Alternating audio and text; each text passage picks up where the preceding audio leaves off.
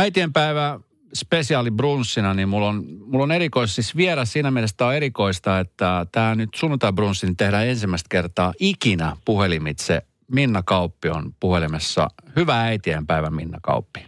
No kiitoksia kovasti.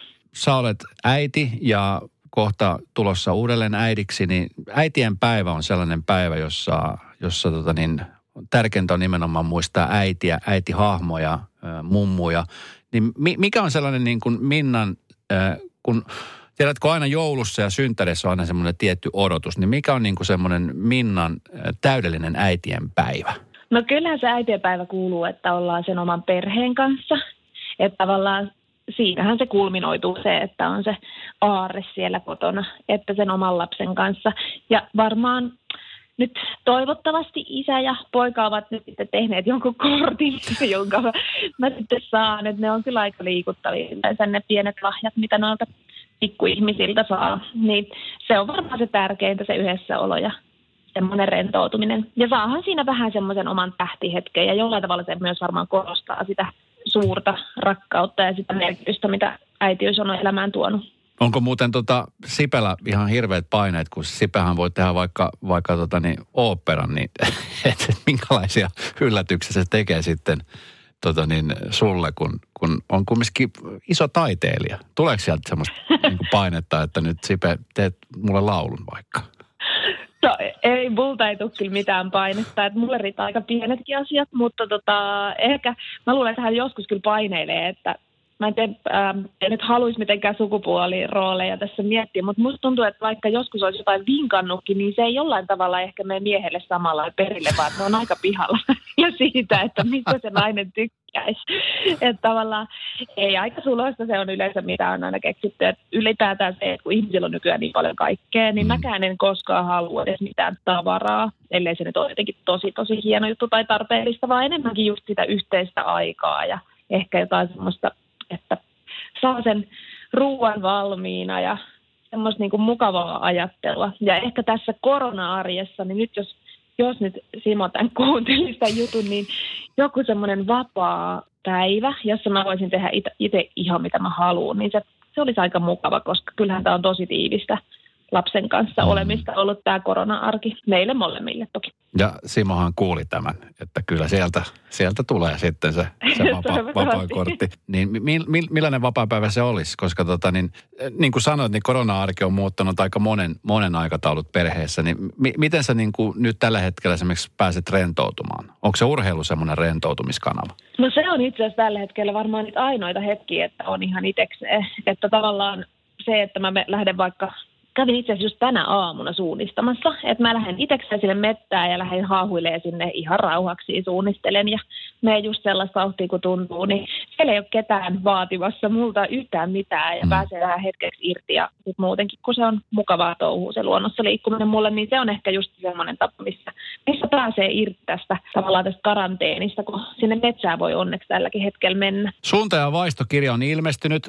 Luin tämän kirjan hieno kirja muuten, kiitos tästä. Sä kerrot tässä kirjan alussa, että, että on siinä mielessä vähän erikoinen tilanne, että nyt tuntuu siltä, että olisit alasti näyteikkunassa. Millaista palautetta nyt on ollut, kun oot siinä seissut alastomana näyteikkunan edessä? No joo, siis edelleenkin mulla on sellainen olo, että mä nyt oon sitten siellä nakuilemassa. Siis tää on semmoista henkistä nakuilua. Mm. Tää tavallaan kun paljastaa elämästä aika paljon. Jokainen voi varmaan kuvitella omalle kohdalle, että jos kertoisi niistä niin vaikeimmista asioista ja parhaista asioista ja ne on kaikkien tiedossa, niin kyllähän se on silleen erikoinen tilanne. Ja kyllä se on vähän pelottanutkin, mutta tota, onneksi suurin osa niin kuin lukijapalautteista, tai oikeastaan kaikki on ollut tosi positiivisia ja siinä niistä olen ollut myös tosi kiitollinen, kun tämän asian kanssa on tosi paljon kipuiluja miettinyt, että, että kuinka paljon olisi saanut paljastaa ja onko paljastanut liikaa ja onko nyt liian alasti. Niin sit tavallaan se, että kun on saanut semmoista positiivista ja kannustavaa palautetta niin kuin yllättävänkin paljon, niin totta kai se helpottaa sitä. Et se on vähän sama kuin, että seisoisit ihan oikeasti alasti siinä ja joku haukkuisi sua koko ajan sen sijaan, että joku sitten kehuisi, että hei, sähän näytät kauniilta. Niin, äh, siis tämä on rohkea kirja siis siinäkin mielessä, että sä kyllä rohkeasti kerrot asioista. Oot, silloin kun sä tota, niin, sait tämän koeveroksen ja sä luit tämän, niin piti, pitikö paljon miettiä ja pohtia, että laitetaanko tämä uusiksi vai muutetaanko tämä, vai annat se mennä sellaisena kuin se oli? Ei, siis tähän tehtiin ihan täysin yhdessä tämä kirja, että osa teksteistä on jopa mun kirjoittamia siellä. Ja tavallaan, että se oli siis kirjailijan kanssa ihan jatkuvaa yhteistyötä, että eihän kirjailija pysty tavallaan kirjoittaa mun elämästä mitään, jolle mä koko ajan vaikuta siihen, mitä kirjoitetaan. Mm. Että kyllä me sieltä poistettiinkin jotain asioita, ja jotkut asiat oli mulle niin vaikeita, että mä olisin halunnut ne poistaa, mutta sitten tavallaan eihän silleen voi tehdä, että jos lähtee kirjoittamaan omasta elämästään kirjaa, niin ei voi niin kuin tavallaan kaunistaa kaikkea ja tehdä kaikista kaunista, jos ei se ole ollut sellaista. Että kyllä ne vaan on niin kuin sitten oltava silleen melko alasti siinä näyteikkunassa siinä vaiheessa, että kyllä jossain kohtaa kirjailija Ari Väntänen sai vähän niin kuin kannustaa, että hei, että, että kyllä tämä on nyt ihan tärkeä asia, että kyllä tämä on oltava täällä kirjassa mukana. Mm. Että jonkun verran tuli semmoista taustatukea sitten siinä kohtaa, mutta tosiaan siis tämä elämäkerran kirjoittaminen ainakin mun kohdalla, niin tämä oli ihan semmoista tosi vahvaa yhteistyötä. Mites Minna sun isä ja sun, sun sisarukset, niin onko se lukenut tämän kirjan? On joo, ja on lukenut jo ennen julkaisua, ja heitähän, heitähän haastatellaan myös kaikkia mm. tuohon kirjaan. Että tavallaan silloin aluksi, aluksi oli varmaan perheessäkin vähän se, että en mä tiedä, onkohan se hyvä ajatus, että teet sitä kirjaa. että kun heikin tietää nyt suunnilleen, minkälaista se elämä on ollut, mutta mm. tota, kyllä mä luulen, että heistäkin kaikista on nyt lopulta ihan, ihan jees, että se on tullut ja tavallaan siellä on, kuitenkin ne on yritetty kirjoittaa silleen, että, että siellä on tuotu asiat niin kuin rehellisesti ja oikealla tavalla, mutta mitenkään kuitenkaan itseäkään mihinkään familion nostamatta. Ihminen, joka harrastaa urheilua, niin voi vaan kuvitella, että, että mitä kaikkea se vaatii. Tähän sun kirjan kun lukee, niin, niin jotenkin nyt tuntuu, että nyt kun mä juttelen Minna sunkaan, niin mä tiedän susta ehkä – enemmän kuin sä itse, kun mä luen tämän kirjan. Mä luin tämän kirjan, mutta tota, niin, sulla on siis tosi huikea ura. Mä en oikein itsekään koskaan tajunnut, miten, miten niin kuin kovasta urheilijasta on kyse. Että sanotaan näin, että jos ihmisellä on yhdeksän maailman mestaruutta ja lukemattomia määriä SM-kultaa ja, ja muuta, niin voi sanoa, että aika kova, kova juttu. Niin miten sä nyt, kun tämä ura on sun osalta niin kuin ohitse ja nyt sä oot tehnyt tästä kirjan ja nyt kun sä oot vähän ehkä saanut perspektiiviä tuohon sun uraan, niin miltä se nyt näyttää? O, o, o, koska tota, niin siinä tilanteessa ainakin kirjassa kun lukee, niin, niin sä oot koko aika menossa ja tekemässä ja sitten on henkilökohtaisia asioita ja tavallaan niin kuin se ura kulkee siinä koko aika niin kuin ihan normaali elämäkin. Nyt kun, nyt kun se ura on, on taakse jäänyt, niin miten sä nyt näet sitä? No ensinnäkin mä näen, että mä oon ollut hirveän etuoikeutettu. Että se, että on päässyt toteuttaa intohimoa ja niin kuin, etsimään unelmia ja juoksemaan niiden perässä, niin se on hirveän iso etuoikeus. Ja sitten se vielä, että kuinka harva oikeasti saavuttaa ne unelmansa, niin tosi harva. Ja siinäkin mielessä niin kuin mulle on annettu kyllä isolla kauhalla siinä mielessä, että mä oon saanut kaiken, mitä mä oon halunnut. Ja harva ihminen varmaan pystyy sanomaan näin. Mutta tosiaan niin kun se on siis oikeasti melkoinen oravan pyörä ja siellä vaan niin poljetaan ja poljetaan ja niin jotenkin se on semmoinen juna, joka puksuttaa eteenpäin ja se on niin kuin, sitä niin jälkikäteen ajatellen ei se oikein ymmärrä, että miten se on niin vahva se reitti, mitä sä niin kuin haluat kulkea. Mm. Mutta näin se vaan on, mutta tietyllä tavalla jälkikäteen katsoen, niin kyllähän se ja jollain tavalla saa semmoisen erityismerkityksen nyt eri tavalla ne mitalit, kun silloin oli aina sitten uusi tavoite. Mm. Se oli aina tärkeää, että hei, ei se mitään, huomenna uusi kilpailu, että taas pitää niin kuin aloittaa alusta, aloittaa nöyrästi tekemään niitä hommia ja katsoa, mikä se tulos sitten siellä maalissa on. Et silloin siihen ei koskaan jäänyt sillä lailla leijumaan. Että tämä oli myös silleen etuoikeutettu, että mä tein tämän kirjan, niin mä pääsin tavallaan ehkä katsomaan jostain ulkopuolelta vähän sitä elämää ja miettimään, että miten paljon hienoja asioita sieltä on tullut ja, tai saanut ammennettua elämänsä. Onko sulla jossain tietyssä paikassa nämä kaikki sun pokaalit ja, ja kaikki diplomit, mitkä on tullut? Koska yleensä siis, mullahan on edelleenkin, vaikka en ole hirveän paljon mitä saavuttanut, niin mun äidillä on tämmöinen oma, oma tämmöinen nurkkaus, missä siellä on muutama mitali. Niin onks, on, miten sun kohdalla, kun näitä on siis ihan jumalaton määrä? Missä ne on nämä kaikki?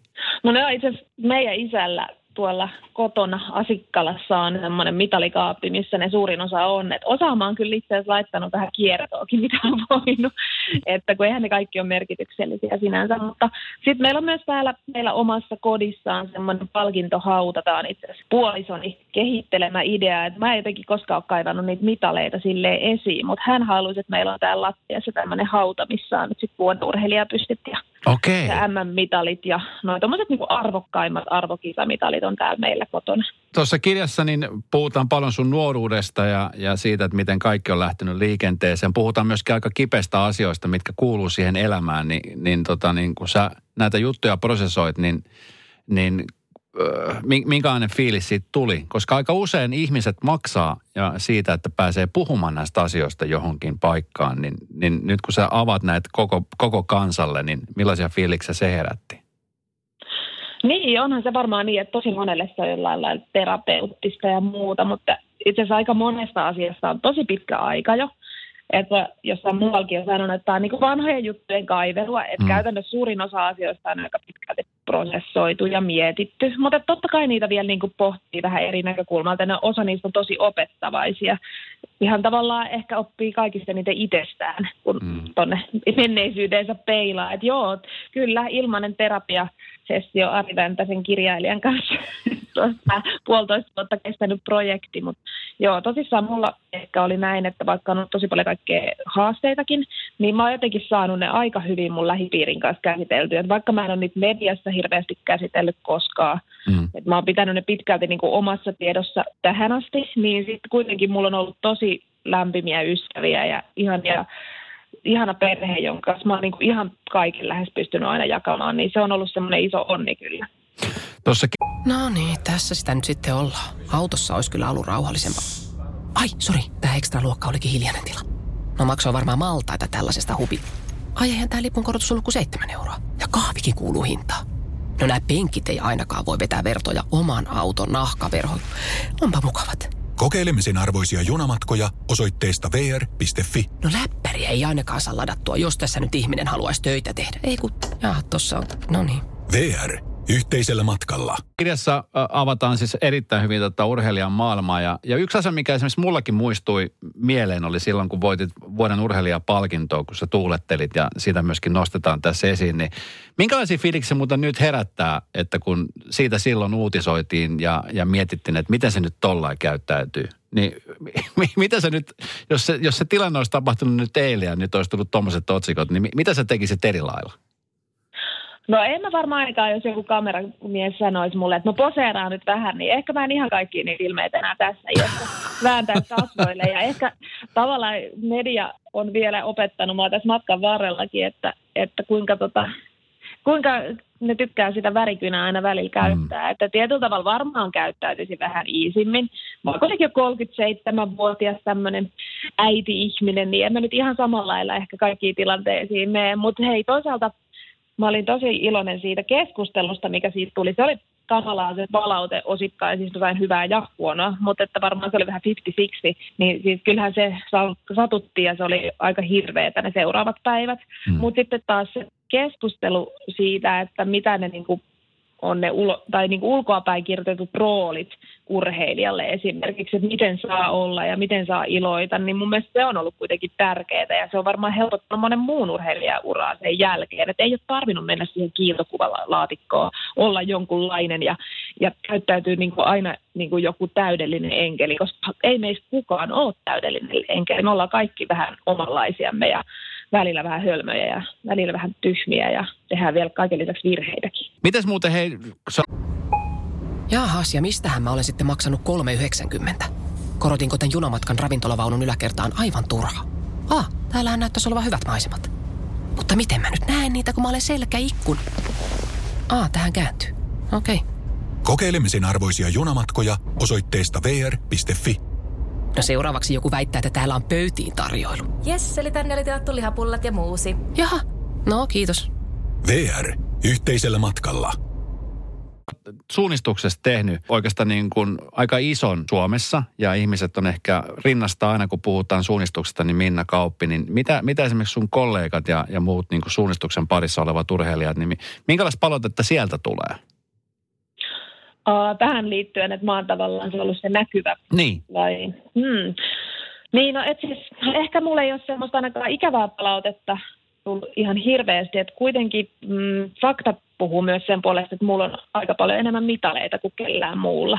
Että tavallaan, että en mä ollut siellä sen takia, että mä olin vaan jollain tavalla näkyvä tai hyvännäköinen tai jotain vastaavaa, vaan mä oikeasti sain myös ne mitalit ihan joka kerta. Mm. Mutta kyllä siinä varmaan sellaista tiettyä, on niin kuin tiettyä semmoista asetelma on ollut, että tavallaan pitääkö olla myös tämä tietynlainen henkilö, että sua arvostetaan urheilijana, että sä saat sponsorituloja, niin eihän mäkään kokenut ura, uran aikana, että se oli välttämättä oikein. Että se, joka näkyy eniten mediassa, että onko se sitten välttämättä kovin urheilija.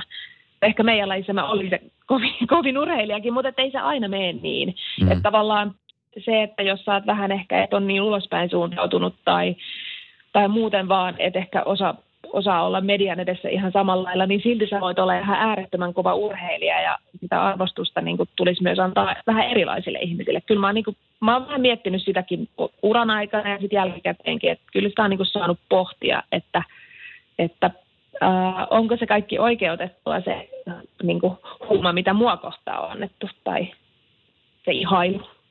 No ihailu varmasti on, koska tota, niin mä uskon, että tuommoisella niin kuin, näillä saavutuksilla, mitä sulla on ollut, niin nehän niin kuin puhu puolesta, niin kuin sanoit, niin, niin sä oot tehnyt sen kovan työn itse. Ja tämä on nimenomaan, kun puhutaan suunnistuksesta, mistä mulla ei ole hajukaan, niin se ainut kosketus suunnistukseen mulla on se, kun mä joskus aikoinaan armeijassa joudun suunnistaa. Ja mä muistan silloin, mä mietin, että kuka tällaista harrastaa. Että toisaalta tämä on niin kuin mahtavaa, että on niin kuin ihanaa, että sä oot oikeasti yksin siellä metsässä – ja sitten sun pitäisi vaan tietää, että kartasta ja kompassista, että mihin suuntaan sä liikut. Ja jos sä lähdet vähäsenkin väärään suuntaan, niin se peli on siinä. Mä, on, mä olisin varmaan vieläkin siellä metsässä, ellei mulla olisi ollut pari siinä mukana. niin tota, siis, sehän on hieno laji. Ja tämä on nimenomaan siis mun mielestä niin kuin tähän hetkeen, korona-aikaan liittyen, kun puhutaan, että nyt pitäisi paljon ulkolla ja, ja samoilla yksin, niin tähän niin kuin sopii kuin nenäpään meille suomalaisille tämä suunnistaminen. No kyllä, ja sitä paljon myös tehdään, että no ihan pelkkää retkeilyä toki myös, mutta niin kuin meilläkin Lahden seudulla pyörii, kaikki harjoitukset pyörii, mutta kaikki tehdään itsenäisesti ja etänä, mikä mm. meidän lajin luonteeseen tietysti aika hyvin sopiikin. Mutta sekin on niin kuin tosi hienoa ollut myös nähdä, että kun meilläkin lapset ja perheet pääsee ilmaiseksi aina suunnistaan kaikkiin harjoituksiin, niin siellä on tosi paljon uusia perheitä ja lapsia, jotka on lähtenyt niille rasteille.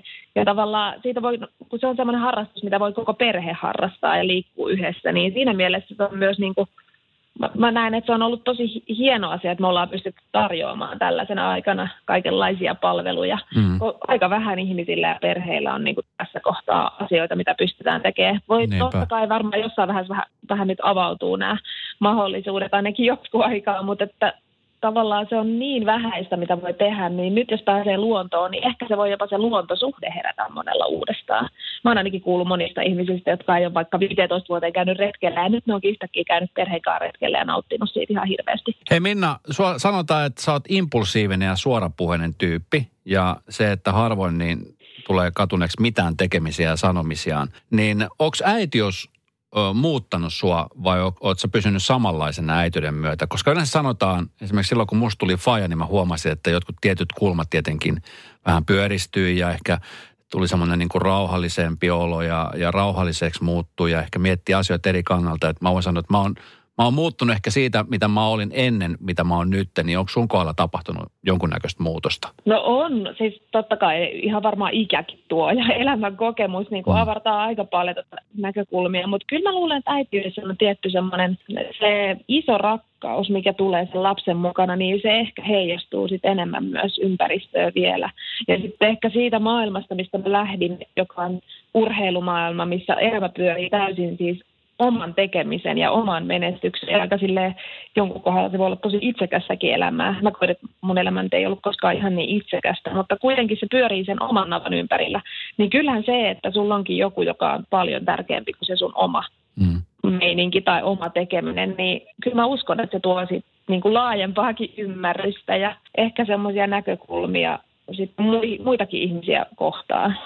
Se, mikä oli musta hienoa, oli se, että kirjan yhteydessä, kun sä loppukiitoksia tota, niin laitoit sinne, niin sit sä myöskin paljastit sen, että, että odotatte toista lastanne. Niin se oli hyvä niin kuin vielä siihen, se tuli loppukaneettina siihen. Minkälaista palautetta tästä on tullut, että tätä kautta tämä ilmoitus on tullut? Niin, no siis monihan ei varmaan ollut lukenut vielä kirjaa ennen kuin ne tuli johonkin lööppeihin. Mutta niin, tota... sekin on totta.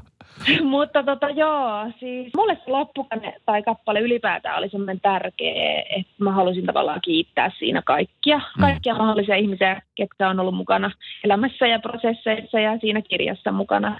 Ja sitten tavallaan se oli ehkä semmoinen asia, että kun tämä nyt on vasta vähän yli puolen välin tämä raskaus ja syyskuun alussa vasta vasta synnytetään, niin jotenkin mä ajattelin myös sitä lasta, että musta on aika kiva, että hänetkin huomioidaan tässä kirjassa, koska tämä nyt on aika sataprosenttisen varmasti mun ainoa kirja, mitä mä tuun ikinä elämästäni kirjoittamaan. Älä Niin- sano, älä no, sano. ei koskaan ei voi sanoa mitään, koska tätäkään ei koskaan pitänyt tulla tätäkään kirjaa.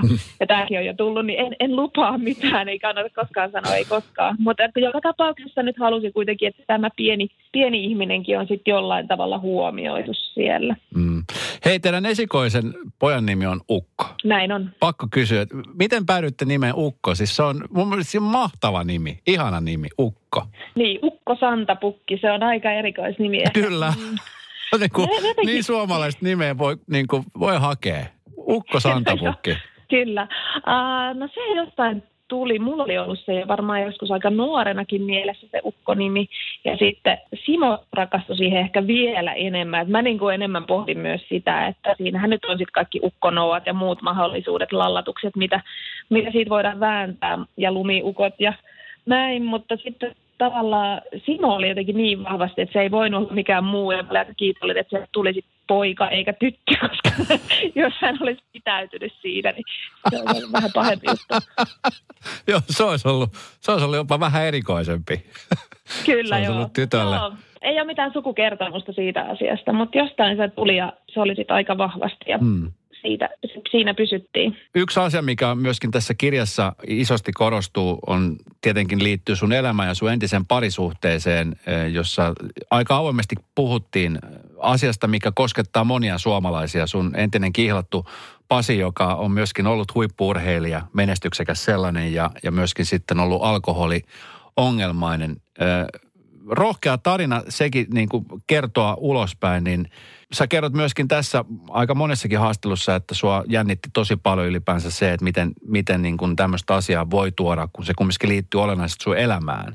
Minkälaista palautetta esimerkiksi nyt Pasilta on tullut?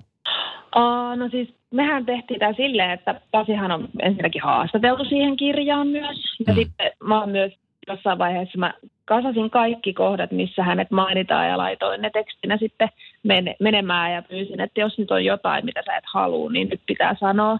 Ja itse asiassa sanoi, että se mielestä se oli ihan timanttista se teksti. Että lopulta tavallaan, kun se on tosi haastava asia ja kun alkoholismikin on kuitenkin sairaus, Mm. mutta se on semmoinen asia, mistä jotenkin, mä en oikein tiedä, että kun siitä ei saa puhua. Ja varsinkaan kukaan muu ei saa puhua kuin se, joka siitä kärsii, vaikka sitten se on myös semmoinen sairaus, joka koskettaa aika paljon myös läheisiä. Mistä sä luulet, että se johtuu, että se on semmoinen asia, mistä, mi- mistä ei saa puhua? Koska esimerkiksi sehän varjosti sun, sunkin elämää monta vuotta ja, ja tota niin, varmasti vaikutti sun suorituksiin. Koko aika oli se pelko olemassa, että mitä nyt tapahtuu. Niin, no mä, kyllä siihen liittyy sellaista tietynlaista häpeää. Että mä jotenkin ehkä tämän kirjankin myötä vielä niin toivoisin jotenkin, että se ei olisi niin, että sitä ei tarvitsisi piilottaa samalla lailla sinne neljän seinän sisään. Okei, se on helpompi sanottu niin, mekin piilotettiin se neljän seinän sisään. Mm. Että tavallaan, että jotenkin tulisi sitä ymmärrystä, että se on sairaus ja että siitä voi parantua. Ja että mäkin näen, että esimerkiksi Pasi on tosi vahva ihminen, koska se on niin kuin tietyllä tavalla parantunut. En mä tiedä, voiko se parantua lopullisesti, mutta hän on niin kuin oikeasti löytänyt sen elämän uudestaan ja ihan uudella tavalla. Että tavallaan jotenkin mä näkisin, että, se, että sitä ei saisi pitää semmoisena heikkoutena tai tyhmyytenä, mitä mä ehkä itsekin nuorena ajattelin, vaan ajattelisin niin, että, että se voi tulla meille kenelle vaan. Mm. Ja valitettavasti Suomessa se on tosi iso ongelma. Ja sitten tavallaan niin kuin sen kanssa ei tarvitsisi mennä piiloon, Mm. vaan että siihen voisi oikeasti hakea apua ennen kuin kaikki on ihan pielessä. Niin se on ehkä semmoinen ajatus, mitä mä jollain tasolla toivon, että toi kirjakin toisi, että, mm. että mä en niin kuin missään kohtaa, enkä milloinkaan ajatellut, että esimerkiksi Pasi olisi huono ihminen, vaan mä oon niin kuin tosiaankin kiitollinen hänelle itse asiassa monesta asiasta, että siis tuossa kirjassakin, niin kuin mä oon yrittänyt sanoa, että se 90 prosenttia meidän elämästä oli tosi hienoa, meillä oli yhteinen elämä ja meillä oli yhteinen urheilu, ja Mm. se oli hienoa aikaa. Mutta ei sitä voinut sitä ongelmaa ihan täysin jättää pois Niin. kertomatta, jos tämmöiseen hommaan lähti. Kyllä. Mulla tuli myöskin tällainen ajatus, kun mä mietin, että sä oot nykyään siis, sun puoliso on Simo Santapukki, josta joku ei tiennyt. Hän on siis Apulanna-yhtiön rumpali, joka on yksi Suomen mega, megalomaanisimmista yhtiöistä. Niin sun ex-mies Pasi eli vähän niin kuin rokkitähti. Ja nyt kun sulla on tämmöinen rokkitähti, niin hän elää kuin urheilija. Mitä mä Sipen tiedän, niin että hän urheilee paljon ja on, on, on täysin tota niin puhdas, niin Aika iso ristiriita niin kuin tässä. Kyllä, on se hauska kontrasti ja just näinhän se varmaan on, että jos tavallaan siellä musiikkimaailman kuplassa just Simo on tosi tämmöinen niin kuin urheilijatyyppinen, koska Kyllä. se on vähän semmoinen enemmän suorittaja-ihminen ja, ja tavallaan tekee tosi pedantisti asiat ja on toimitusjohtaja siinä musiikkialan yri, heidän yrityksessään ja näin, että tavallaan se on enemmän niin kuin sellainen suorittajatyyppi. Ja sitten tosiaan ehkä sitten näin on, että mä oon ehkä itse ollut sit siellä urheilupuolella myös semmoinen enemmän taiteilijatyyppi siinä kuplassa, mutta sitten taas kuitenkin äh, sanotaan näin, että jos Simo menisi tota musiikkimaailmasta urheilumaailmaan, niin hän olisi aina myöhässä, koska niin kuin, ei se tavallaan kuitenkaan ole ihan sitä meininkiä. Ja sitten taas minä, joka niin kuin, tavallaan on siellä urheilumaailmassa ehkä ollut sellainen taiteilija-ihminen, niin sitten siellä muussa maailmassa mä olisin aivan liian pedantti jäpittäjä. että tavallaan mä olisin aina kellolleen just silloin tarkalleen paikalla ja kaikki muut tulee tunnin myöhässä. Hei, miten tota, aika usein kun suhun törmää, niin, niin tietenkin törmää näissä tilanteissa, jossa apulantayhtiö soi, koska mä, mä oon aina aika usein juontamassa heidät lavalle kesän festareille. Nythän tämä kesä tulee olla vähän erilainen äh, Sipenkin elämässä, niin minkälainen kesä on, on tulossa? Olette sitten puhuneet tästä, koska, koska tota niin, kesä on iso osa elämää, varsinkin niin kuin artisteille. No joo, tämä tulee kyllä olemaan erityinen. Ja siis tietysti tämä on niin kuin ylipäätään musaskenelle ihan karmea tilanne, ja kun ei tiedetä, koska nuo isot bändit pääsee ylipäätään esiintymään. Mm. Että siis tämä on todella iso, iso asia, ja siihen liittyy sitten, niin kuin noillakin on työntekijöitä ja muita, että siihen liittyy moni muitakin ihmisiä, joista pitää kantaa, tai kantaa automaattisesti huolta. Että tämä on kyllä tosi haastava tilanne, ja sitten kyllä mä olen kyllä sitäkin miettinyt, että tavallaan Simo on yhden kesän elämässään ollut pois tuolta keikoilta ja mm. silloin hän rakensi taloa. Eli tavallaan mä en tiedä, miten hän niin pärjää tämän kesän ihan oikeasti ilman keikkoa, koska se on niin verissä se kiertäminen niillä kesärundeilla ja se rakastaa se soittamista edelleen. Mm. Ja nytkin mä oon sanonut, että ei muuta kuin nyt vaan jostain keksitte paikan, missä voitte soittaa, niin tulee edes siitä se hyvä mieli.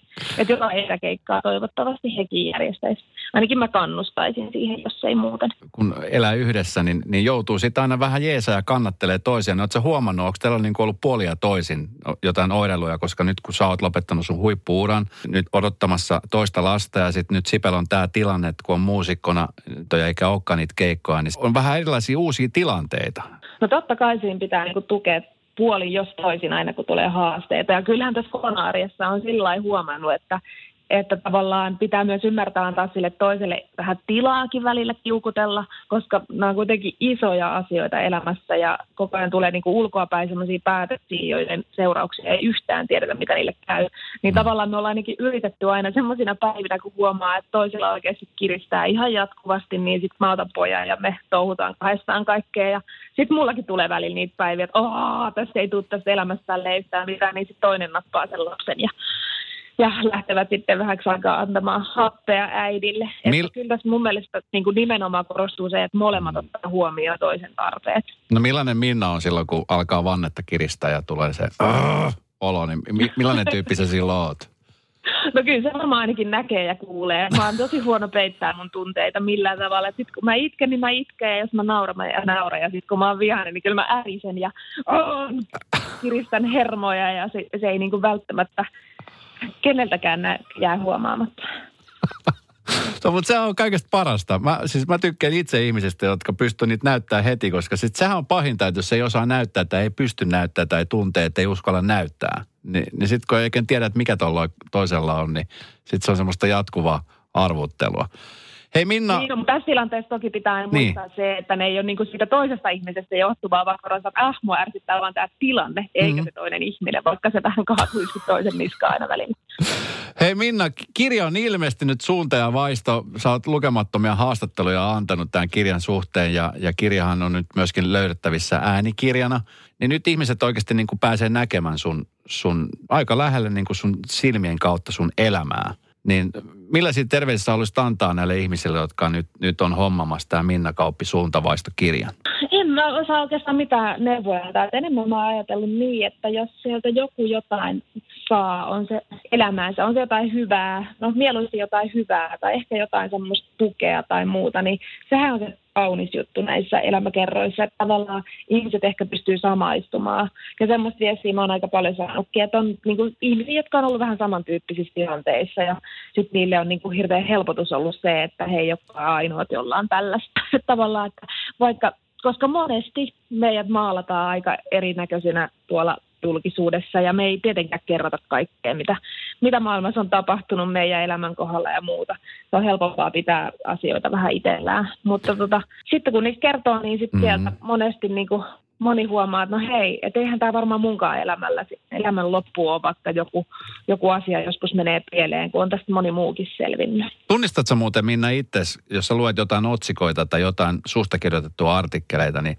No sanotaan, että on, on aina ollut oma itteni, että tavallaan se, että kyllä siellä on niinku se tietty osa musta. Mm. Mutta kun se on aina se tietty puoli vaan, se tuodaan se tavallaan se räväkkä, iloinen, se Minna tuodaan aina vaan esiin. Ja kyllähän mä olenkin sitä.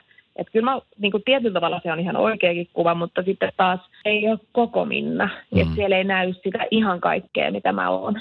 Minna, tässä kirjassa kerrotaan myöskin sun edesmennestä Riitväidistä, joka sairastui MS-tautiin ja sitten lopulta sydänkohtaus oli se, joka, joka hänet vei 19. päivä 2005. Nyt kun äitienpäivä tulee, niin, niin varmasti tämä, tämä taas nousee sitten niin kuin pintaan. Tietenkin kun puhutaan äidistä, niin, niin tota, millaisia fiiliksi, miten, miten niin kuin siitä, koska sä olit silloin kisaamassa, kun tämä sun äitis kuoli. Sun isä kertoi sulle vasta tämän kisan jälkeen niin mi- miten tällaisten niin kuin asioiden käsitteleminen, sehän on varmaan jatkuva se ikävä läsnä. Niin, no eihän se, siitä on tosiaan yli 15 vuotta ja kun tämä tapahtui, tai 15 vuotta, että tietyllä mm. tavalla, eihän, kyllä se suru on jo niin kuin, ei se ole sillä läsnä meidän elämässä, mutta on se semmoinen iso asia, joka siis no varmaan jokaisella, joka on menettänyt rakkaan ihmisen, niin on ne tietyt päivät, se on joulu ja sitten ehkä just äitien päivä nyt äidin kohdalla, niin kyllä nämä on semmoisia, että sitten jotenkin vähän jotenkin pysähtyy miettimään ja jotenkin jää kaipaamaan tiet, tietyissä asioissa varsinkin. Ja nyt kun on omi lapsi, niin kyllä siis on tosi sääli, että ne ei tavallaan ikinä, ikinä oppinut tuntemaan mun äitiä. Että se on niinku semmoinen iso suru. Mutta että joo, se on ihan mukavaa, että meilläkin on semmoinen hieno, hieno luonnonkivilehto, missä meidän äitillä on, äitillä on semmoinen hautapaikka tavallaan tai uunapaikka, niin niin, niin kyllä mä niin tykkään käydä siellä aina, ainakin niinä tiettyinä päivinä vähän käydä siellä. Et mä oon monesti mennyt sinne pojankin kanssa, mutta en mä vielä pojalle ole kertonut, että mm. et miksi siellä kivellä käydä, että hän ei ehkä vielä kolmevuotiaana kuitenkaan ymmärrä elämää ja kuolemaa. Niin, 15 vuotta siitä on kulunut, se on aika pitkä aika ja silti se on aika lyhyt aika. Lö- löytyykö sulla sun äidistä jotain, tietenkin muuta kuin valokuvia, onko sulla mitään tämmöisiä videotallenteita tai semmoisia, missä hänen äänensä kuuluisi? Ei taida olla ja sitten mä oon ehkä jotenkin äh, siinä suruhetkellä varmasti niin tuli käsitelty, tuli katsottua tosi paljon valokuvia ja mä mm. tein semmoisen valokuvakirjan ja kaikkea, sitä käsittelin myös sitä kautta. Mutta jotenkin enemmän niin kuin, jotenkin mulla on semmoinen ajatus, että se on niin kuin semmoista, että mä haluan niin kuin ajatella sitä, että meillä oli se yhteinen tarina. Mä en niin kuin välttämättä kaipaakaan mitään konkreettista siihen, mm. vaan mä ajattelen sitä ehkä sitä äidin rakkautta, mikä oli. Mm. Se oli kaunista sanottu. Minkälaiset terveiset haluaisit lähettää vielä? Nyt saa lähettää terveisiä. niin, niin, minkälaiset terveiset haluaisit lähettää Radanovan kuuntelijoille? No ensinnäkin tietysti kaikille äideille ihana äitien päivää. Tämä on, tämä on kyllä maailman paras tehtävä, mikä meille on suotu. Ja, ja tota, ei oteta siitä silti liian isoja paineita, koska elämässä sattuu kaikenlaista ja kaikkea ei aina voi estää. Mutta nautitaan meidän pienistä vesseleistä. Tämä on oikein äideille semmoinen sanoma. Ja isille sitten, niin muistakaa antaa äidille vaikka pieni lepohetki. Se on aina kiva lahja. Jaahas, ja mistähän mä olen sitten maksanut 3,90? Korotinko tämän junamatkan ravintolavaunun yläkertaan aivan turha? Ah, täällähän näyttäisi olevan hyvät maisemat. Mutta miten mä nyt näen niitä, kun mä olen selkäikkun? Ah, tähän kääntyy. Okei. Okay. Kokeilemisen arvoisia junamatkoja osoitteesta vr.fi.